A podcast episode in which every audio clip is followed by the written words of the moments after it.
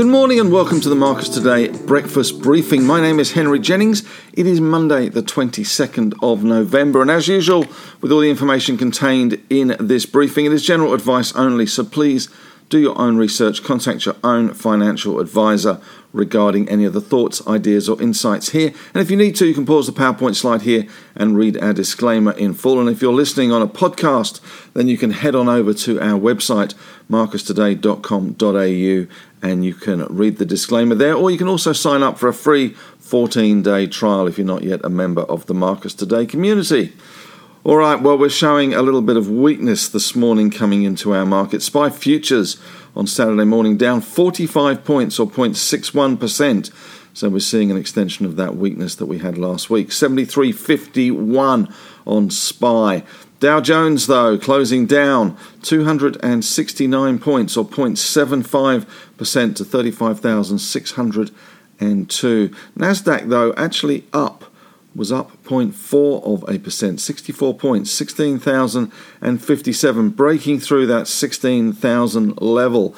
And the SPY 500, or the S&P 500 rather, was down 7 points, middle for diddle, down 0.14 of a percent. So nothing really very exciting on the S&P 500. Nasdaq better, but the Dow down 0.75. The Dow has been underperforming uh, very much recently. The VIX index as a result of all this, starting to poke its head up a little bit. 17.91, up 1.82%. So nothing particularly dramatic, but just a smidge higher. Uh, the big movers on Friday, the, got, the oil price was down 2.9% for Brent crude, $2.35, 78.89.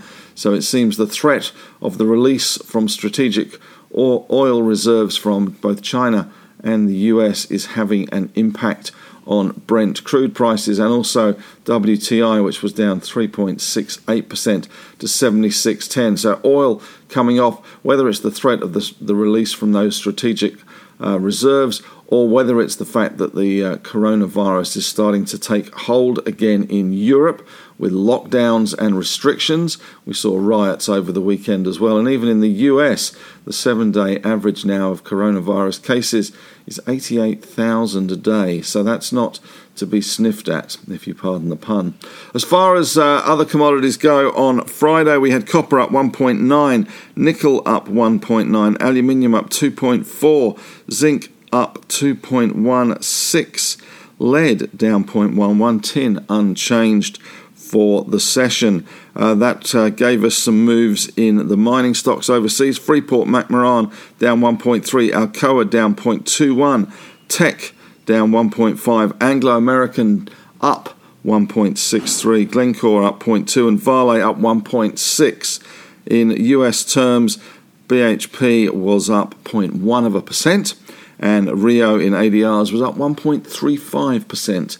Gold price pretty much unchanged, down 0.96 of a percent there, or 0.05%. So nothing very dramatic in the gold price. The iron ore price had a good session though, up 4.7%, $4.10 to 91.3, and the Aussie dollar well below 72.5, 72.33. So that's certainly going to help some of our um, exporters in terms of uh, US dollar pricing. Here you can see the S&P 500. It was uh, expiry for some options on Friday, so a little bit of extra volatility added into the mix. But as you can see at the end of the day, having swooned, it rallied and then slipped into the close, closing pretty much unchanged, down 0.14 of a percent.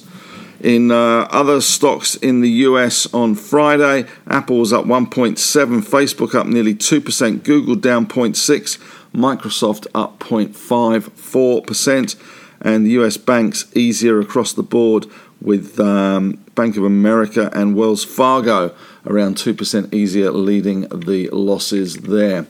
As far as major stories go, global supply chain constraints starting to ease those though problems not over and the US port backlogs not expected to clear until early 2022. Biden was complimentary of Fed Chair Powell in recent meetings with a bipartisan group of 10 centrist senators. Try saying that in a hurry. Um, but uh, certainly the, uh, the, the reappointment of Jerome Powell or the uh, appointment of Lael Brainard will be of major interest this week. All eyes on that decision from President Biden. We certainly should get this decision early this week, so um, that will be interesting. Not a lot of change between the two in terms of their. Uh, their rhetoric, but uh, Brainard is a little bit more anti Wall Street, I get the feeling, and would probably come down harder on some of the, uh, the investment banks on Wall Street, so that may not help uh, Wall Street and also no one likes change. So it may be that uh, Powell gets the nod because of that, and Brainard gets to be number two. A recent Fed speech suggests central bank likely to consider more aggressive tapering schedule, but Wall Street seems sceptical of a near-term change. Bank of England Governor Andrew Bailey says UK economic activity slowing and risks to inflation forecast now two-sided, whatever that means, suggesting December rate hike not yet a done deal. He has not been great at being clear to the markets in terms of what was going to happen with rates. He was very much uh, telling the markets that he was going to raise rates at the last meeting only a couple of weeks ago and then did nothing and said the markets read him wrongly. Uh, so it doesn't really help when you've got bad communication going on there. And then a push to change narrative on inflation. White House may step up blame on corporate America for raising prices. Well, that's going to work well. US seven day average of new COVID cases nearing 95,000. It's up 33,000 in the past two weeks. And Japan con- confirms it is considering releasing oil from reserves to combat surging prices, but it may run into legal obstacles. And the PBOC advisor has warned China's economy could enter a period of quasi stagflation. Calls for extended time frame to address structural problems. What's on today? Well, Blackstone could firm up its Crown bid by Christmas, according to the newspapers today, and Packer could get his money by Easter, according to some reports. A Commonwealth Bank also warning that house prices could drop 10% in 2023, but 22 looks okay with a 7% rise predicted. So basically, they'll stay where they are at the moment. And CBA believes the RBA will raise rates in November 2022. New lockdowns across Europe there is a spike in COVID cases. That's certainly weighing on investor confidence. That's uh, a big factor at the moment. And in tech stocks on Friday, Tesla up 3.7, Apple up 1.7. The artist formerly known as Facebook, Meta up 2%, Microsoft up half a percent, and it's hip to be square down at 2.26%.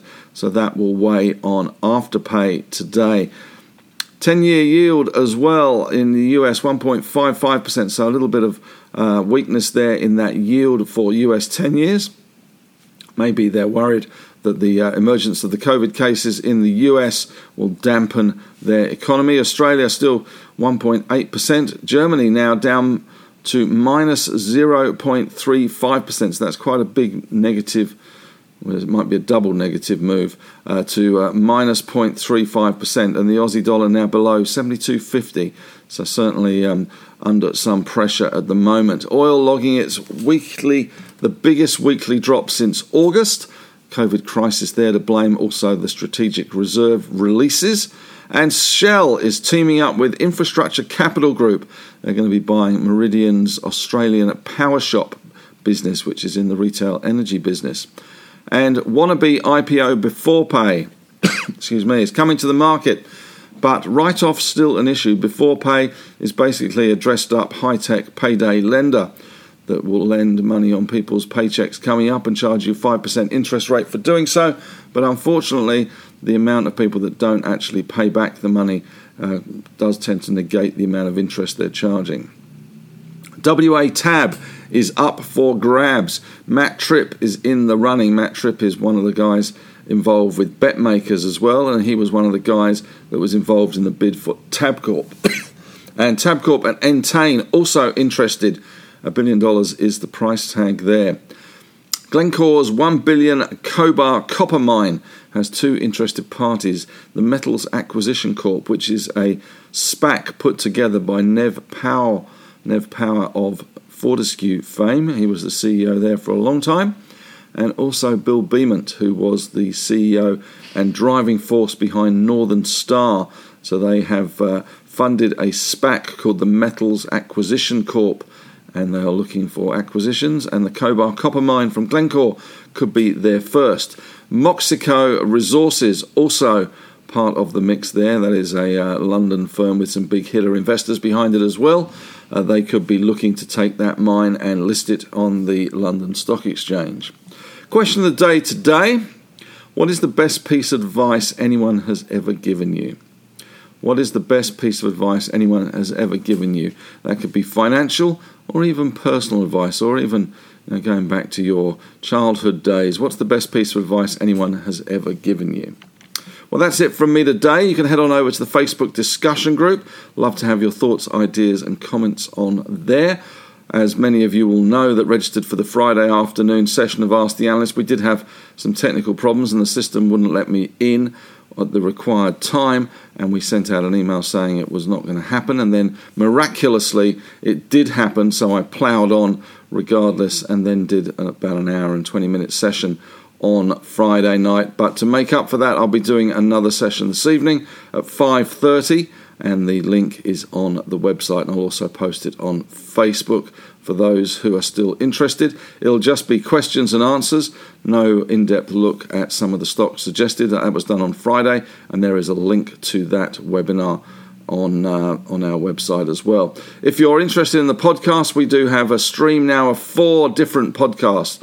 There's the Marcus Strategy podcast, there's the On the Desk podcast, which is market conversations with the guys in Melbourne, and there's my On the Couch podcast with me talking to uh, industry experts and some CEOs and fund managers about uh, the wonderful world of investing and also uh, how their companies and those sorts of things are going. So a far more generalist kind of session. But you can sign up for one, two, three, or four of those podcasts, and we'd love to have you subscribing to Marcus Today. You can sign up for a 14 day free trial if you're not yet a member. marcustoday.com.au. Thanks very much for listening, and have a great session.